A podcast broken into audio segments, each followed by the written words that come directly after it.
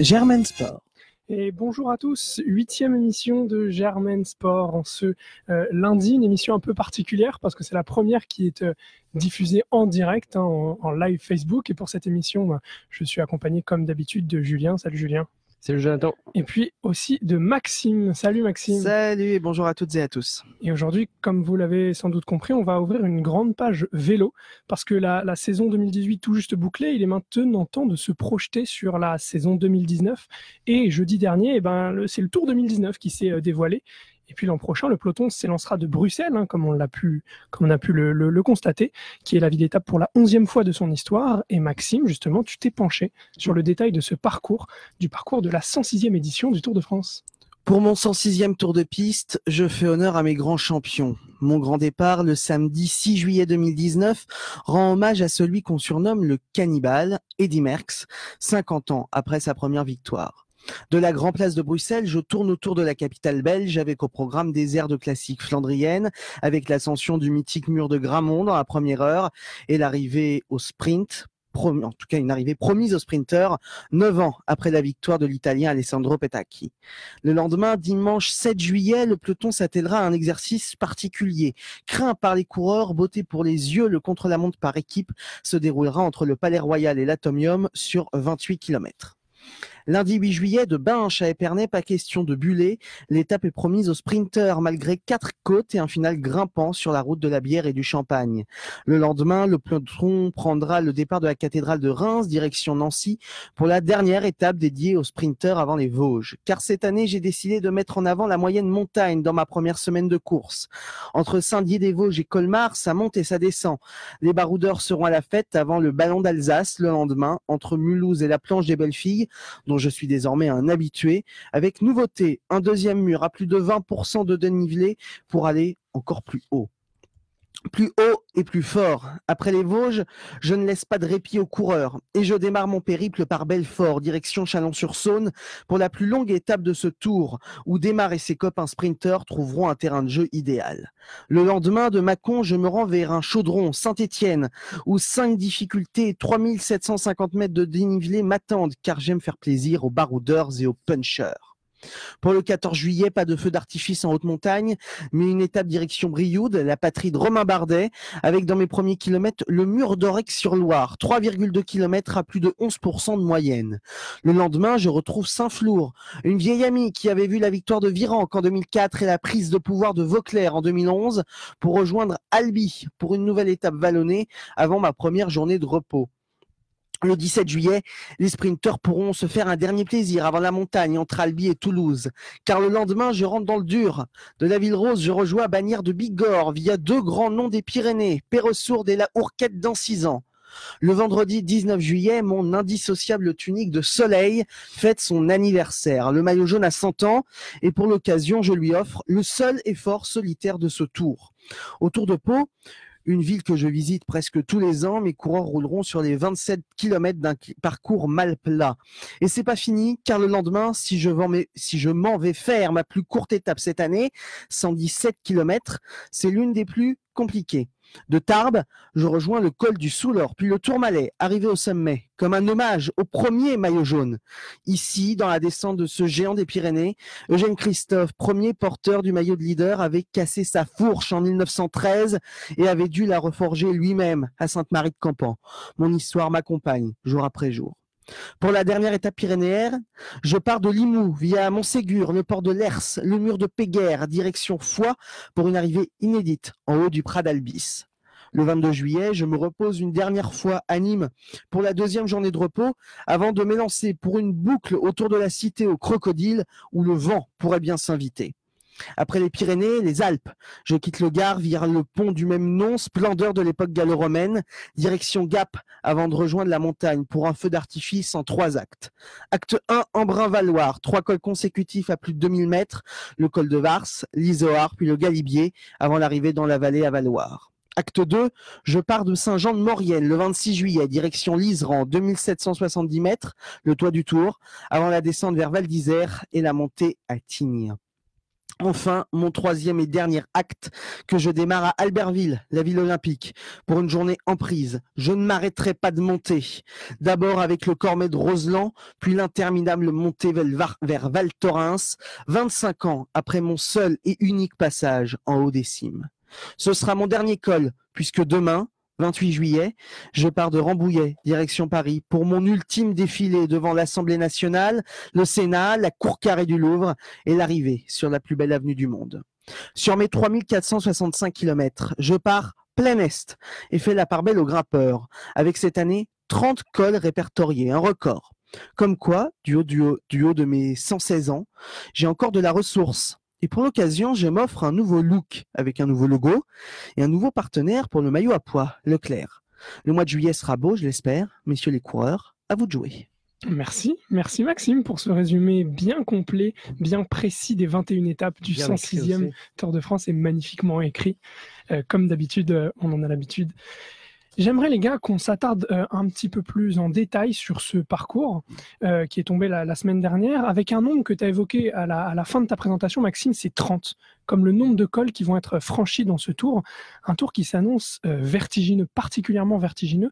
Quel message se cache derrière ce tour vertigineux? Est-ce une volonté de pimenter le tour, de relancer le suspense, de mettre des bâtons dans les roues de la Sky Comment vous voyez ce, les trois en général, je pense. euh, il faut du, il faut du suspense, il faut du spectacle. Donc, bien entendu, les organisateurs, je pense, ont l'envie d'avoir un tour spectaculaire. Maintenant, après, ce sont les coureurs qui font la course et si la Sky décide de tout verrouiller, ils, verrouilleront tout, de toute façon. Hein. Mais ils essayent de trouver des étapes différentes, je pense. Cette année, on voit beaucoup de moyennes montagnes et beaucoup de très haute altitude. On a plus de sept cols, je crois, en haut des 2000 mètres d'altitude. C'est, je crois, du jamais vu dans l'histoire du Tour de France. Voilà, c'est on est dans une époque où on a envie d'avoir euh, un Tour de France spectaculaire, où les dernières années ont quand même été assez décevantes parce que la Sky a tout verrouillé. Ça fait cinq ans mis à part l'année où Nibali a gagné parce que Froome était tombé sur les pavés, hein, enfin avant les pavés, euh, où le spectacle a été un peu déceptif. La dernière fois qu'on s'est vraiment régalé devant un Tour de France, c'est 2011. Mmh. C'était euh, les 10 jours en jaune de Vauclair, des Français qui ont tout fait péter, et 2014 où Nibali et deux Français sont sur le mmh. podium. Euh, voilà moi, je pense qu'il va falloir faire attention parce que là, on dit qu'on a un peu de moyenne montagne en, début de tour et que après ça, ça grimpe, mmh. mais ces dernières années, c'est pas forcément en, haute montagne que la Sky gagne le tour. En haute montagne, ils bloquent tout le monde et ils empêchent la course d'avoir lieu, d'avoir du spectacle. Mais c'est dans les étapes où on les attend pas forcément qu'ils prennent le maillot en début de tour. Sur de la moyenne montagne, là, on voit encore que la planche de BFI, c'est en, mm ok, elle va être hyper compliquée, mais c'est en début de tour. Et mm. le reste de c'est vraiment une côte sèche euh, sur laquelle euh, Froome excelle et euh, il va juste. Il y aura le ballon d'Alsace cette fois-ci avant qu'il peut être pas décisif. mais, je pense que la, moyenne montagne ou, ou, des étapes, en fait, on se rappelle quand Froome avait pris le, maillot jaune sur, sur une descente, hmm. euh, je sais plus où c'était, quelque chose comme Gap ou un truc comme ça, et il avait pris 30 euh, secondes à, tout le monde. Enfin, faut faire gaffe à ça. C'est des étapes où, où, la, où la Sky euh, fait souvent des, des, coups, des coups de génie où on les attend pas. Ils reprennent du temps sur tout le monde, et en, et en haute montagne, ils ont une équipe avec que des leaders. Ils bloquent tout le monde, et, et surtout que là, on a un chrono individuel, donc où Froome hmm. est, excellent, mais on a aussi un, un chrono par équipe où la Sky a, des mecs qui vont rouler. On a Katowski, on a euh, Kirienka, hmm. on a Froome, on a Thomas. C'est des mecs qui roulent et qui, qui peuvent faire des top 20 en individuel. C'est ce qu'on se disait euh, la dernière fois. C'est une équipe où il y a huit euh, leaders. Ouais, c'est ça. Donc, ok, il y a encore plein de trucs, ça va être magnifique, mais c'est aux équipes de faire gaffe parce que moi, je suis d'accord que, que, la Sky est une équipe chiante qui, qui, qui barricade la hmm. course et qui bloque tout en haute montagne. Mais aux autres d'attaquer. Voilà, aux autres d'attaquer, mais aussi aux autres d'être plus vigilants en début de tour. Quand hmm. euh, la Sky se met à fond dès le début, profite de toutes les ouvertures qu'elle a, et, euh, et après juste à assurer un maillot jaune qu'elle a, qu'elle a obtenu euh, en faisant ce que les autres n'ont pas hmm. fait. Donc ouais, c'est un super tour avec pour les sprinters, ce sera du coup un peu plus dur, mais ça va encore être plus sympa à, suivre. Hmm. En montagne, bah, voilà, on attend les grimpeurs, on attend les Français. Mais, euh, mais voilà, la, la, Sky peut gagner partout. Donc c'est aux autres de, de faire. C'est pas ça, ça doit être un truc un peu contre Sky. La Sky s'en fout, la Sky est dominante partout, donc euh, vraiment aux autres de se bouger. Et parmi les, grands moments, on a parlé tout à l'heure, il y a cette planche des belles filles qui arrive très rapidement, c'est la mm. sixième étape cette année. Euh, depuis son apparition en 2012, c'est réellement un vrai premier tournant qui arrive très tôt. Je vous propose de, revenir un peu en arrière. En 2012, c'est la septième étape du Tour de France, première victoire de la carrière de Chris Froome mm. sur le Tour de France. À l'issue de cette étape, Wiggins subtilise le maillot jaune à Cancellara pour ne plus le lâcher jusqu'aux Champs-Élysées. Deux ans plus tard, victoire de Nibali, 15 secondes devant Thibaut Pinot. L'Italien conforte son maillot jaune et ne le lâchera pas jusqu'à Paris. C'est une étape où il se passe des choses et où celui qui prend le maillot jaune, hmm, généralement, aime bien le garder jusqu'aux Champs-Élysées. On se souvient aussi de Bardet qui avait lâché quelques secondes euh, il y a deux ans, je crois. Quand Harou gagne en 2017. Quand gagne en 2017. C'est une étape clé. Euh, c'est un, une côte sèche. C'est un tour de force de gagner. C'est un tour de force. De 24% sur les 100 derniers mètres. Ça va être euh, une tuerie. C'est ce qu'on a vu au championnat du monde à peu près. c'est ça. Il y avait une étape un peu dans le même style. Euh, je sais plus. Du coup, il y a peut-être deux, ans, je crois, quand Bardet gagne euh, dans les Alpes mmh, et que c'est vraiment une, cote monstrueuse et ça, ça joue sur la force pure en montée. C'est ça. C'est tu montres aux, autres que tu es en forme ou que t'es pas en forme. Et en, et en fait, limite, on s'en fout qui va gagner cette étape. Ça va juste être la bataille entre les favoris. Et, encore une fois, c'est une, montée que la Sky peut cadenasser, mais aussi les autres attaques. Le cadenas, il, servira à rien parce que c'est tellement fort qu'au bout d'un moment, on peut plus cadenasser euh, sur, des côtes comme ça. Et ouais, c'est une étape où les autres peuvent faire la diff ou juste montrer qu'ils sont présents. Et s'ils reprennent même 5 vulgaires secondes à, à, la Sky, la Sky aura besoin de reprendre ces secondes-là et elle va se bouger. Et c'est vraiment en début de tour, la sixième étape, il, va falloir y aller tout de suite. Quoi. Il, y a, il y a quelque chose de très intéressant aussi, c'est la multiplication des cols relativement courts, qui hmm. sont assez promptes à l'expression de, de l'explosivité des coureurs. Ça peut bouger, s'éparpiller, se regrouper, réexploser. C'est un petit peu ça qu'on recherche. C'est une tendance qu'on voit depuis 3, 4, 5 ans, qu'on a bien vu cette année à Innsbruck pour le mondial. C'est pour ça que le mur a été placé dans le final. Le mur euh, où euh, Pinot Bardet et Alaphilippe ont tout fait péter. C'est exactement ça. C'est on cherche l'explosivité des coureurs. C'est un des profils que je pense les organisateurs de Grand Tour veulent avoir. Et on le voit au Tour de France, on le voit aussi au Giro, on le voit aussi à la Vuelta. C'est-à-dire, on fait des étapes beaucoup plus courtes, avec des cols plus courts. Val Thorens étant la seule exception où on a un col à 25 km, mais c'est un col roulant à Val Thorens. Hein. Je pense pas que ce soit à Val Thorens que la différence va se faire. De toute façon, on est à la veille de l'arrivée. Euh, ça va pas euh, être euh, explosif et on va pas avoir la grande bataille à Val Thorens. Vous avez des barreaux d'honneur. Voilà, ça, ça. dépend. Après, si on a 10 secondes. Ouais, tout dépend du contexte. Tout, dépend du contexte. Euh, mais, ouais, c'est plus euh, milieu tour ou étape de, 14 à 18 où ça va vraiment se faire mm. les diffs. Mais c'est vraiment. En fait, si à Val Thorens, on a une explication de texte magnifique, c'est que, c'est que les organisateurs du tour ont réussi leur coup et que jusqu'à la 20 étape, on aura du suspense. donc en vrai, c'est ça tout l'enjeu. C'est qu'ils mm. font une étape pas forcément plus compliqué que, enfin pas la plus compliquée, mais euh, mais leur enjeu c'est que arriver à Val Thorens, même si c'est un code du coup plus roulant où les mecs vont pouvoir plus s'attaquer, qu'ils réussissent à avoir encore de l'enjeu et des, des gars qui se tiennent en quelques secondes quoi. Il y a eu euh, quelque chose qui a un petit peu tué le suspense dans ces tours ces dernières années, c'est les contre-la-montre. On en a donc toujours deux, un individuel et un par équipe. Euh, deuxième étape entre Bruxelles et Bruxelles de 27 km. Mm. L'individu, euh, c'est l'individuel. 27 km pour l'individuel, 28 pour le par équipe. Voilà, ce sera la 13e étape. Qu'est-ce qu'on peut retenir de ces deux contre-la-montre? Est-ce qu'ils ont été pensés un peu différemment pour qu'on voit un peu plus de suspense ou pas? Euh, c'est un contre-la-montre qui est pas forcément pour les rouleurs peau parce que ça grimpouille. Euh, je pense que par exemple un Tony Martin, même si en plus il est plus dans la force de l'âge, euh, mais c'est pas forcément un parcours pour lui. C'est un parcours où les non-rouleurs et un peu et bons grimpeurs peuvent un peu se débrouiller, mais c'est pas, on va pas monter l'Alpe d'Huez en contre-la-montre comme on l'a fait en 2004. Hein. c'est quand même un contre-la-montre relativement euh, classique, même si c'est vrai que la diminution euh, du nombre de kilomètres contre la montre est assez impressionnante.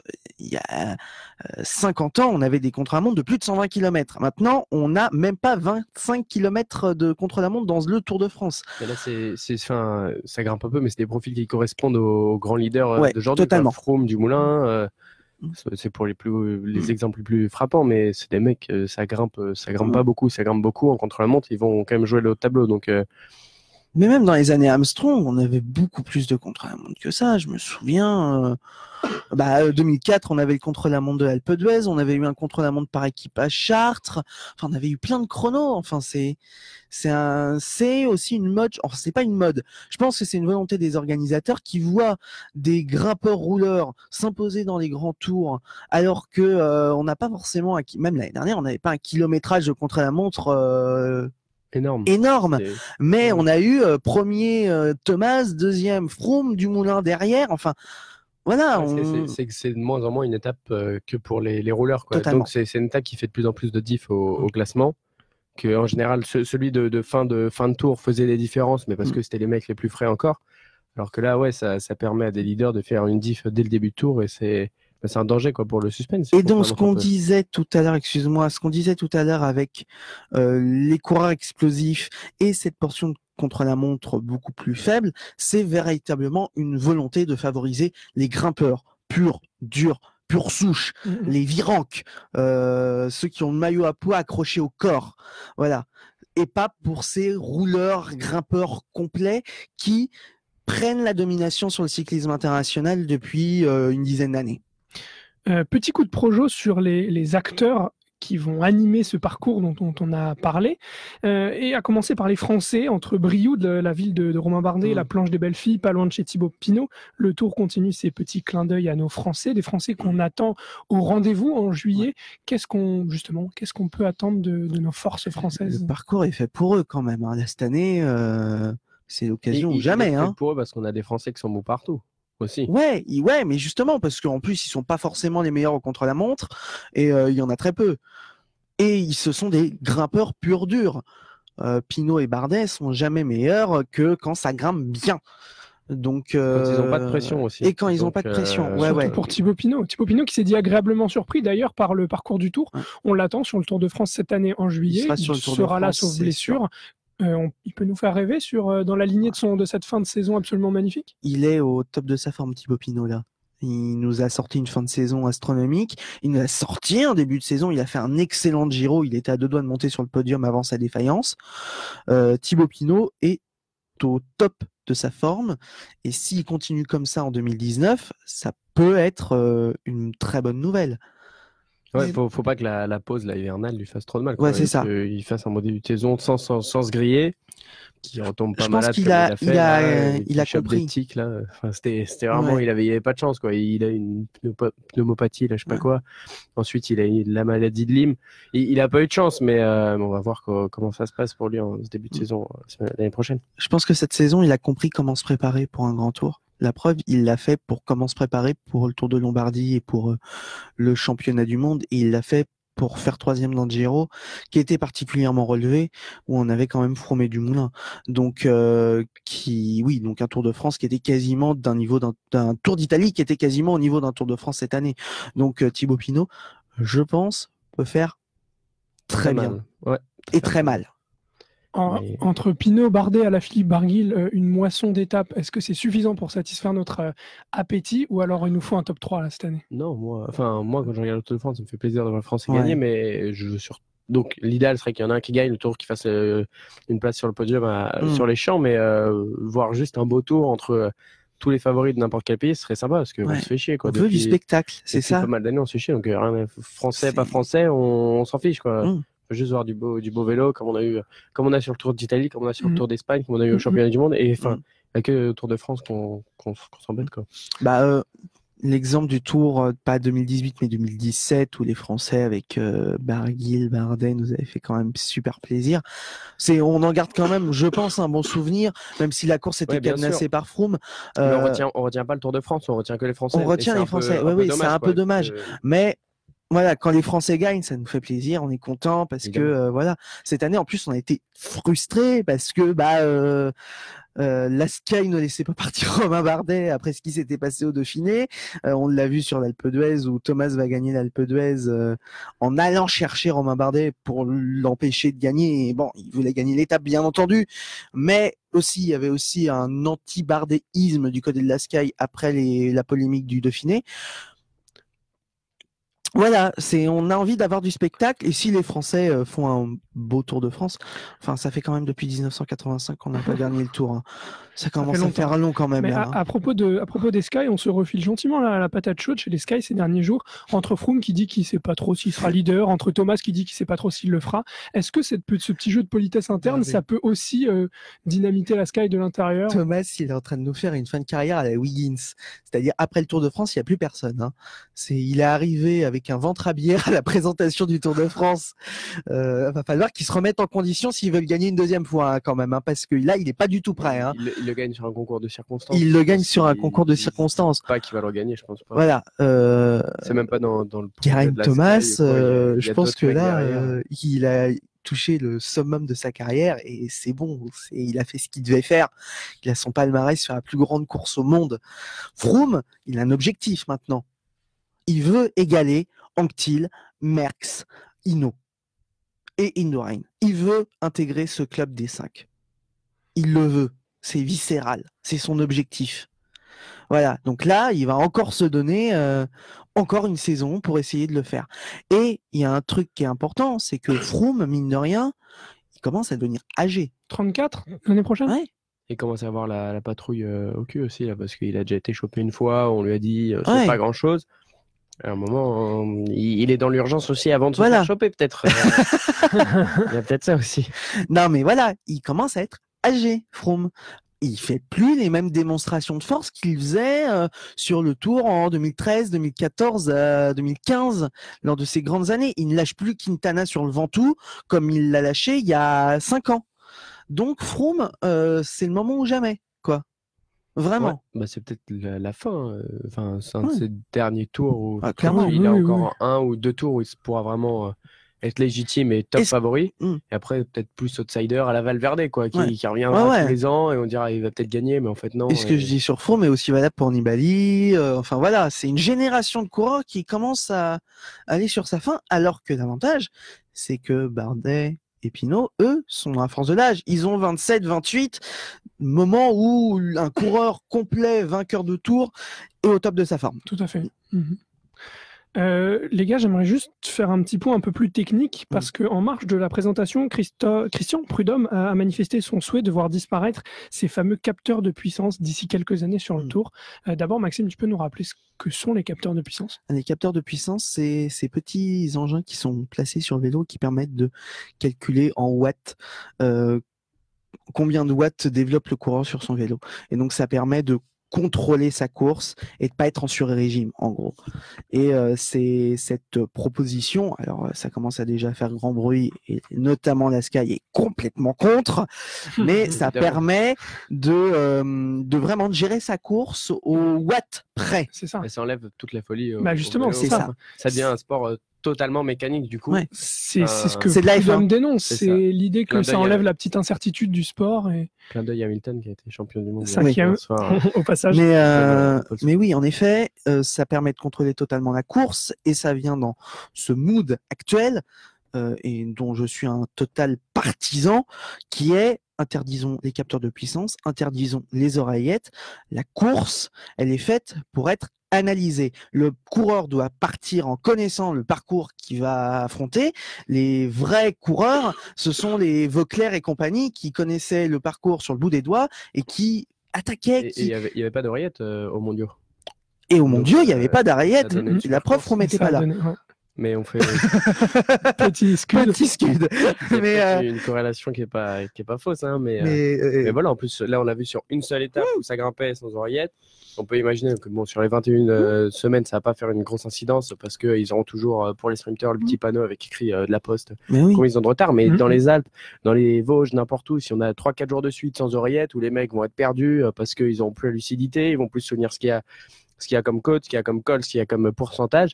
On peut avoir des mecs qui pètent euh, un jour et le lendemain, parce qu'ils connaissent l'étape sur le bout des doigts, qu'ils l'ont travaillé dix fois, être mmh. euh, en sur-régime, mais tenir sur-régime, et enfin que ça change tous les jours, que des mecs soient bien, soient pas bien, ça, ça peut être génial. Et qui on a retrouvé au mondiaux euh, devant? On a retrouvé un Valverde, on a retrouvé un Bardet, donc des gens qui ont une intelligence de course, qui savent courir.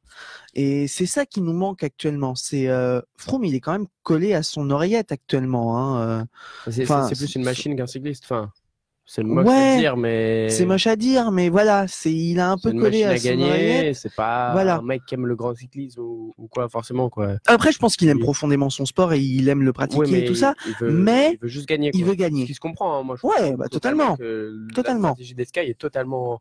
Enfin, moi, je la comprends et je ferais la même chose à leur place c'est aux autres de se bouger pour, euh, pour les dépasser. Hein, mais, donc après, qu'on fasse des petites choses pour essayer que ce soit un peu plus équitable, oui. Mm. Mais euh, la Sky, il n'y a aucun intérêt à changer sa ligne, de, sa ligne directrice quand on voit euh, comment ça se passe et mm. qu'ils gagnent tout en, en faisant leur stratégie et pour qui est la plus simple en plus. Et pour l'interdiction des capteurs de puissance et des oreillettes, il faut rappeler que le président de l'UCI et l'ancien président de la Fédération française de cyclisme, c'est David Lapartien, mm-hmm. qui a notamment interdit sur le championnat de France les oreillettes alors les capteurs de puissance, je ne sais pas, mais je sais que les oreillettes sont interdites sur le championnat de France et étaient interdites aux mondiaux, donc par la volonté de David Lapartien. Donc euh, on a un progrès. Bah, je crois qu'on a, sans mauvais jeu de mots, fait le tour de ce tour. Maxime, je peux juste pousser un petit coup de gueule, euh, un petit coup de gueule sur euh, ce qui se dit sur les réseaux sociaux en ce moment sur la présentation de ce Tour de France, qui ira notamment de l'arrivée au sommet sur le Tour Malais.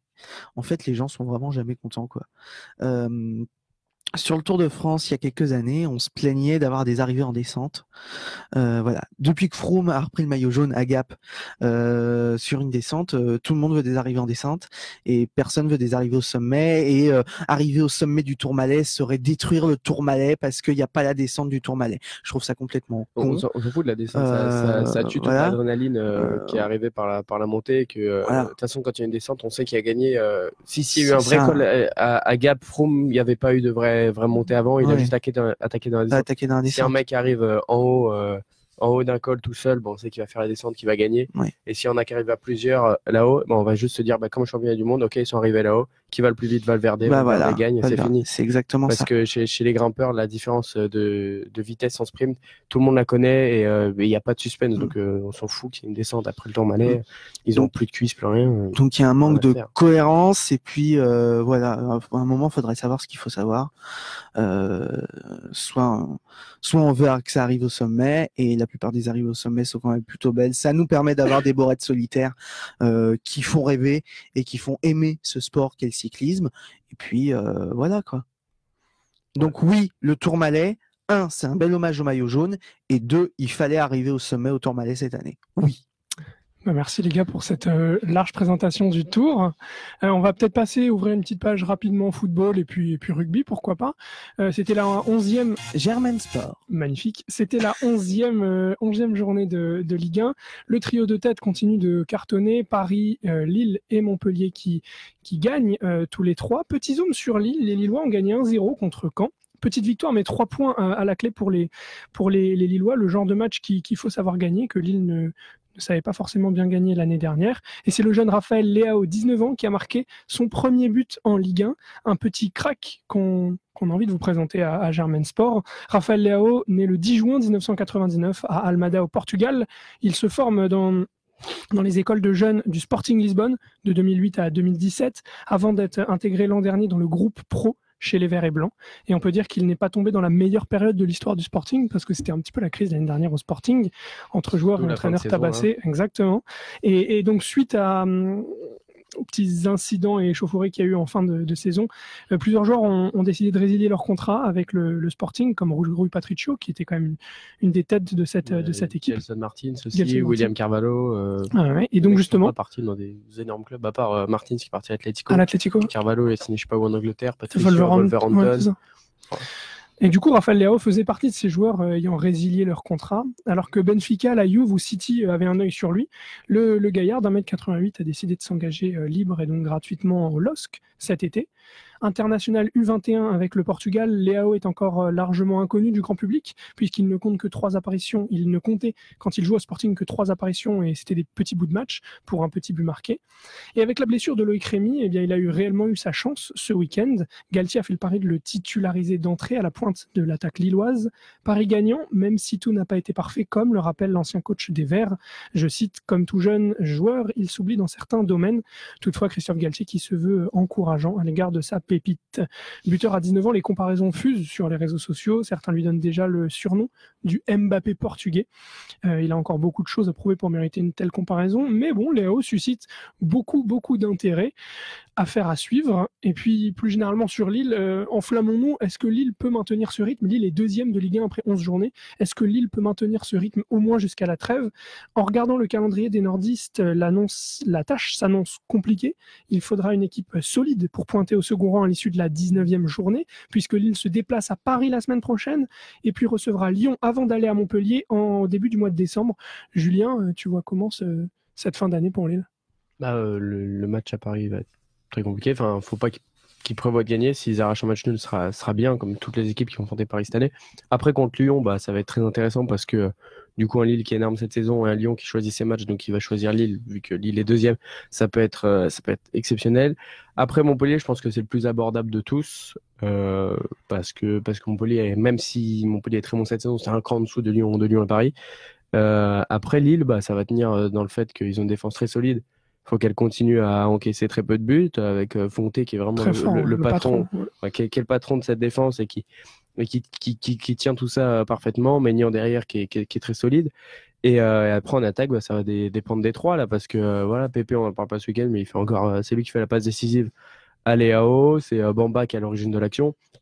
Donc, donc voilà, les, les, trois là, Bamba, Pépé et, et vont, vont vont décider du, sort de, de Lille. Quoi. C'est s'ils continuent, parce que s'ils prennent pas de but, très bien. Il faut qu'ils continuent à marquer. Ça dépend des trois. On va voir si Léao arrive à se rentrer dedans, à rentrer dedans et qu'on a un quatuor euh, flamboyant. Ça pourrait être vraiment pas mal parce que Loïc Rémy euh, était pas, pas dans le rythme des, des trois qui était beaucoup trop mhm. rapide pour lui, mhm, euh, mhm. même si on savait que Loïc Rémy, sa force, c'était plutôt la profondeur et il avait du mal en ce début de saison. Donc on verra, mais Lille, il n'y a pas de raison que, que ça continue pas. Au milieu, il y a Sheka, il y a Thiago Mendes, il y a Luis Rojo qui, qui rentre qui rentre des, des qui peut et enfin voilà il y a, il y a des bons des bons gars des joueurs euh, qui jouent bien au ballon il n'y a pas de raison que, que Lille. C'était plus une anomalie Lille l'année dernière. C'est ça, là, ils ont Lille, voilà, peut-être qu'ils peut surperforment un peu la, à domicile. Ils sont à 6 victoires en 6 matchs quand même. Donc ça reste mm. exceptionnel comme bilan. Là, ils doivent être sur 5 victoires de suite dans Ligue 1, je crois.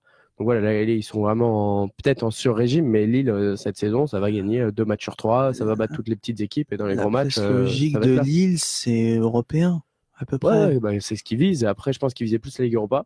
Oui, oui, Ligue Europa, logiquement. Sur la euh, saison, comment ça va se passer, mais pourquoi pas leur, leur attaque est incroyable quand même. sachant que l'OM et l'OL sont quand même assez en sous-régime, eux, de leur côté. C'est une occasion en or pour euh, aller retrouver la Ligue des Champions. Il faut tenir depuis un petit bout de temps. oui, il faut tenir. Ils tiennent, ils ont des points d'avance. Ils ont du coup repris trois points sur le M ce week-end. Euh, ouais, c'est parfait à Lille. Là, tout, tout roule euh, comme il faut. Et puis donc la, la semaine prochaine, il y a des, des, très belles affiches pour la douzième journée. On a parlé de ce PSG Lille, choc au sommet, hein, le premier contre le deuxième. Il y a un, un petit Lyon-Bordeaux qui, qui peut être aussi intéressant, les, les, Lyonnais qui gagnent euh, leurs deux derniers matchs. Euh, et puis il y a ce Montpellier-Marseille qui, bah, finalement assez intéressant aussi. Montpellier qui est troisième, qui tient bien, attaque de feu, la borne de l'or assez impressionnant, qui marque à chaque match. match. que les deux marquent euh, à chaque fois. Ça, en début de saison, ça marquait pas trop. Et là, ça fait un, petit mois que les deux sont, sont, en feu, ils plantent à chaque fois. Il y a Mollet, le mec, euh, le mec qui vient de, de Metz, qui est excellent aussi, qui, qui fait pas mal de passes d'aise, qui est à l'origine, qui, qui est à la création, qui est vachement bon. Et il leur fait beaucoup de bien, il soulage les, les deux de devant, enfin, il, il, crée pour les deux de devant. Et ça marche super bien. Donc, euh, à voir, c'est vraiment pas mal. Et du coup, ouais, qui vont affronter Marseille, qui a, qui a perdu hier le Classico. Mmh.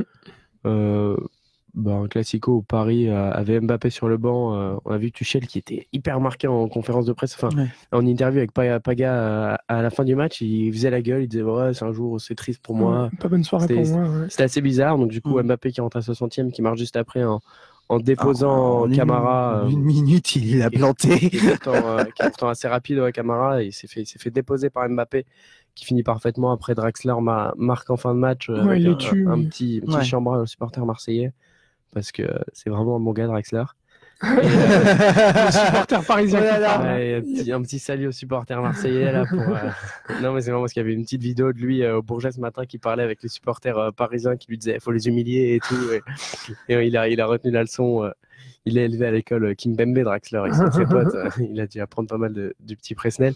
Et du coup, 11e, 11e victoire consécutive pour Paris qui égale Tottenham, égalé, 60-61. Encore un choc pour battre leur corps contre, Lille.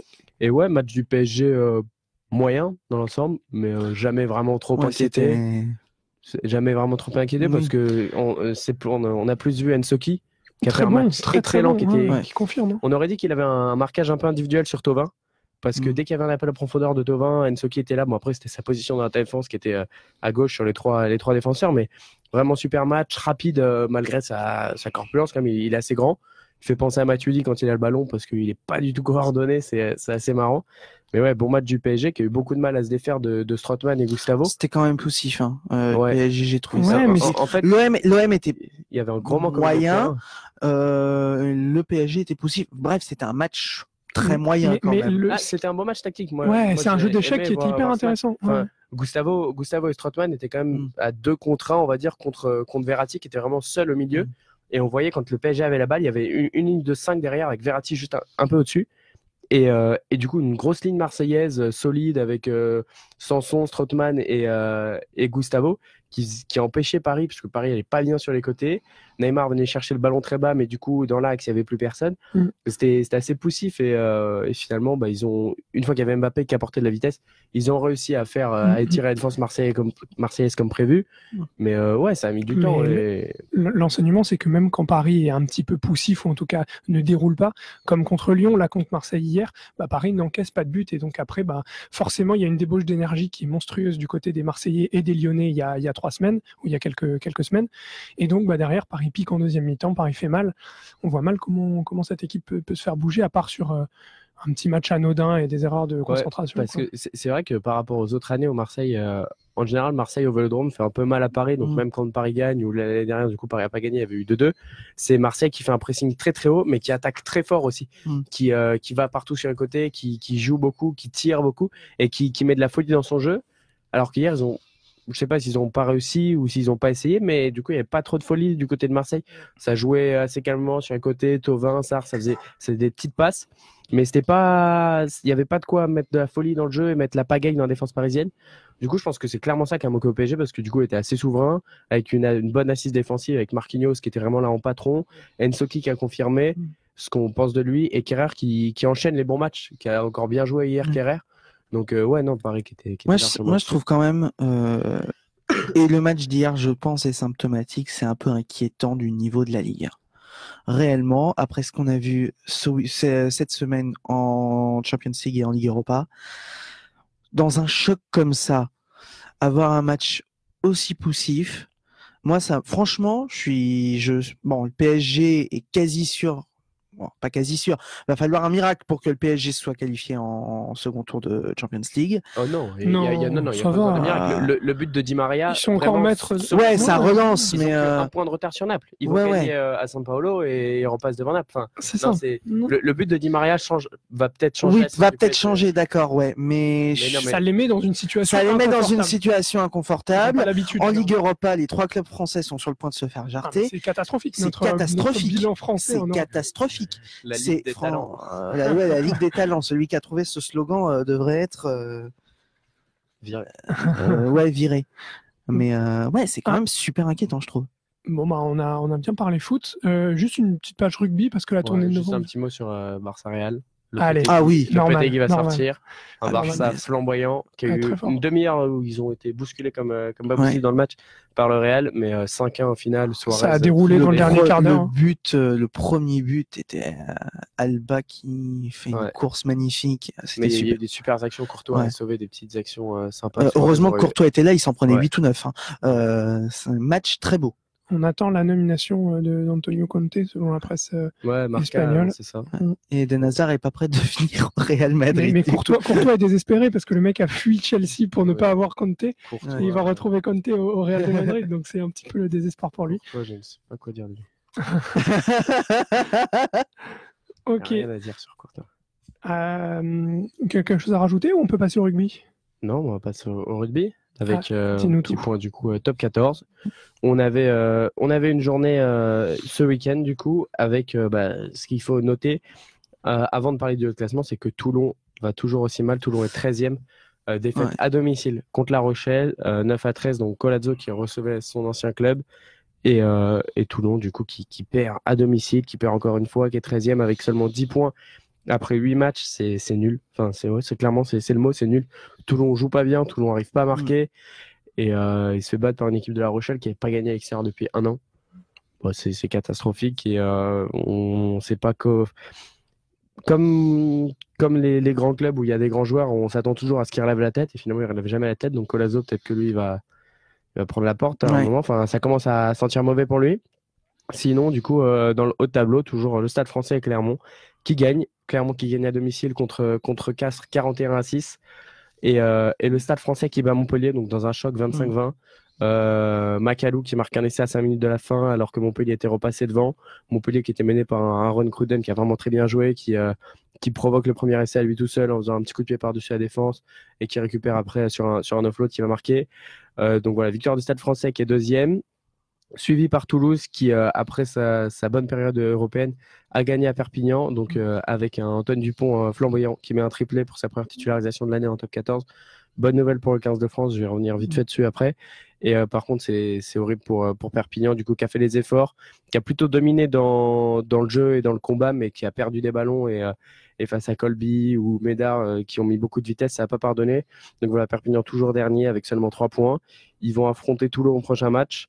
On verra comment, comment ça va se passer. Euh, sinon, euh, derrière eux, il y a le Racing. Le Racing qui gagne 48-28 à domicile contre Pau, qui rate, qui rate le bonus de, de peu. Mais, mais il y a des satisfactions. Enfin, ça, ça a bien joué. Jordan Joseph qui a mis son premier essai en top 14 et qui, euh, sur le, le, deuxième ou le premier essai du Racing, je sais plus, fait une percée de 30 mètres où il dégomme tous les mecs euh, un par un. Donc vraiment, il, confirme tout le bien qu'on pense de lui. Euh, dans un match au prétendant pour plutôt les places de barragistes, on a Bordeaux qui a, qui a battu Lyon 35-13 avec bonus du coup à domicile. Donc gros match avec là un Baptiste Serein quand on parle des neufs de l'équipe de France, il faut parler de Baptiste Serein, qui a fait un très bon match, qui a marqué un essai, qui était présent et qui est meilleur réalisateur du top 14. Et sinon, plutôt un match pour le maintien, Grenoble-Agen, on a eu 9 euh, partout. Donc les, les Agenais qui tenaient une victoire à domicile et euh, qui, euh, sur la sirène, se sont pris un prénom. Ouais, non, ils se font pénaliser en mêlée. Du coup, il y avait 9-6 pour eux et, hmm. Et 9-9. J'avais pas capté le, le, jeu de mots, mais Et et donc voilà, on a un top 14 euh, assez, assez plaisant à regarder mm. et euh, on, va, on va commencer bientôt à se tourner vers, euh, vers la tournée de, du 15 de France. Juste un mot, les grosses cylindrées, résultat quand même de, dans cette journée assez logique, les grosses cylindrées du top 14, mis à part Toulon, qui a un cas désespéré depuis le début de la saison, ont bien tourné et des résultats quand même plutôt assez logiques. Ils hein. tournent bien depuis le début de saison en règle générale. Donc, c'est assez c'est hmm. plaisant à voir. En vrai, quand on euh, voit euh, championnat où les bonnes équipes gagnent. Quand on voit clairement Stade Français et Toulouse euh, en haut du tableau. Ça témoigne d'une plutôt de la bonne santé, je trouve, du top 14 depuis le début de saison, où on se fait assez. Il n'y a pas trop de matchs ennuyants, il y a pas mal d'essais. Une équipe comme le Racing, il y a souvent beaucoup d'essais, Clermont aussi, donc c'est assez sympa. Et du coup, petit point top 14, on a eu la liste, petit point 15 de France, on a eu la liste pour, pour la tournée. On a du coup, ouais, on a eu quatre forfaits. On a eu Bernard Leroux qui est remplacé par Félix Lambé de Lyon. On a Morgan Parra qui, mm. du coup, décidément a vraiment du mal à. c'est dommage parce qu'il serait le neuf titulaire de, de, Brunel sans problème parce qu'il va faire jouer Lopez en 10 et du coup, on aurait la charnière de Clermont 9-10 qui tourne à plein régime et qui est énorme. Mais pareil, blessé à la main ou au poignet, je sais plus, il est remplacé par Bézi de Toulouse, du coup. Toulouse qui perd ses deux numéros 9 parce que Dupont euh, va aussi avec l'équipe de France. Donc euh, on ne sait pas, euh, ça va jouer entre Serein et Dupont a priori pour, pour la place de 9 titulaires. Lamera qui, qui a été très bon hier, mais du coup qui sur une percée où il offre, où il provoque l'essai, se prend un coup de genou dans la tempe, commotion, KO, il sort, il, est remplacé par Danti. Mm. Donc là du coup une nouvelle question par rapport au centre parce qu'on a moyen d'avoir la paire d'Antificou qui, euh, qui est excellente depuis le début de saison avec, euh, avec le Stade français. On a moyen de la mettre les deux titulaires sur le terrain. Donc ça voudrait dire que Bastaro n'est pas sur le terrain. Mm. Alors que Bastaro, c'est le, le, capitaine dans l'esprit de, de Brunel et il est important dans le groupe, euh, dans le groupe France. Donc à voir, est-ce qu'il va remettre Bastaro Doumerou à qui on reproche un peu de manquer de vitesse, Doumerou qui est, qui est quand même beaucoup moins fort que, que Ficou ou moins bon que Danti On a Penaud, est-ce qu'il va le faire jouer à l'aile ou au centre? Donc pas mal de questions là-dessus. Et en plus, il, a remplacé Fofana, donc du coup Fofana aussi qui est blessé et qui est remplacé par Uget, qui est clairement pas un sein, qui est 15 ou, ou ailier, euh, mais surtout ailier, et euh, qui était rentré avec le Stade, le stade Toulousain euh, en, centre en, Coupe d'Europe, qui avait fait un match cata malgré la victoire. Et donc je pense qu'il va le repasser à l'aile et peut-être qu'il veut du coup mettre Penaud compter en centre. On ne sait pas trop. Ça va être une tournée intéressante. Donc on va affronter les Springboks, l'Afrique du Sud le 10 novembre au Stade de France. On va affronter les Argentins, euh, les Pumas à Pierre-Mauroy le 17 et euh, après les, les, Fidji le 24 euh, au Stade de France une nouvelle fois. Ça serait bien de, de gagner contre les Springboks ou l'Argentine. Parce que les Fidji, c'est pas, c'est pas que ce serait bien, mais que c'est qu'on oui, doit gagner. Voilà. 2 sur 3, ce serait bien. Ouais, 2 sur 3, ce serait bien. On commence par les Springboks qui vont être, qui ont fait un super Foundation. ils sont en pleine confiance. Qui font peur. On va voir ce que ça donne. Il faudrait être présent dans le combat parce que c'est une équipe qui tape, mm. mais, euh, mais aussi du coup euh, avec Dayanti à l'aile ou Pollard euh, et Declercq en neuf, c'est une, très bonne charnière. Ils ont des mecs qui vont vite derrière. En 15, il y a Willy Leroux. Ça va faire mal et il va pas falloir leur laisser trop d'espace. Et du coup, après, bah, les Argentins, ils vont mettre de la vitesse derrière et il va falloir les contrer. On a, on a des bons joueurs en équipe de France. On a des mecs qui brillent en top 14, qui font partie des meilleurs en Europe à leur poste pour certains. On a des, petites pépites qu'on veut voir jouer. On a Bamba euh, qui joue en D2, qui a été champion du monde U20 euh, euh, l'année dernière. On a Marchand qui est capitaine de Toulouse mais qui est tout jeune. Voilà, on veut voir cette équipe de France bien jouer. Derrière, on a des mecs qui jouent au ballon, qui vont vite, qui peuvent apporter de la folie. Donc il faut, faut gagner là, c'est le moment, la Coupe du Monde. Il reste un an avant la Coupe du Monde. Le donc, tournoi c'est bientôt faut, faut arrêter de, de, perdre tout le temps, sinon, sinon on va aller à la Coupe du Monde. Mais il reste très peu de matchs. Hein, on a une poule, on a l'Argentine et l'Angleterre, je crois, à la Coupe du Monde. Si on progresse pas, ben, on va pas sortir des poules. alors là, euh, c'est pas la mort du rugby français, mais c'est quand même euh. La descente aux enfers du rugby français qui, qui serait plus confirmée. C'est marrant, on a un parcours un peu divers entre le football et le rugby français. On a un football français des nations qui est extrêmement fort, un football de club qui reste quand même assez faible, et c'est exactement l'inverse actuellement en rugby. C'est vrai. C'est pas faux. C'est vrai, c'est vrai. Bah, les gars, je crois qu'on a fait une bonne émission, une bonne 45 minutes d'émission, une mi-temps. Ouais. finalement. C'est les vacances, a tout le temps. Exactement. Là, c'est le temps additionnel. Voilà, un petit temps additionnel. Merci à vous de nous avoir suivis euh, en direct sur Facebook. On se donne nous rendez-vous la semaine prochaine où Germain Sport recevra un invité de marque. Est-ce qu'on donne un indice? Non. On donne pas d'indice. Un journaliste. prochaine. Un journaliste, ouais. Journaliste. Comme nous. Comme nous, exactement.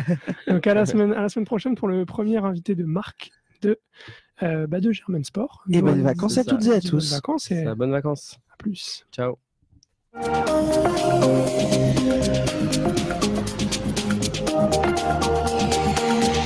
Radio Germain.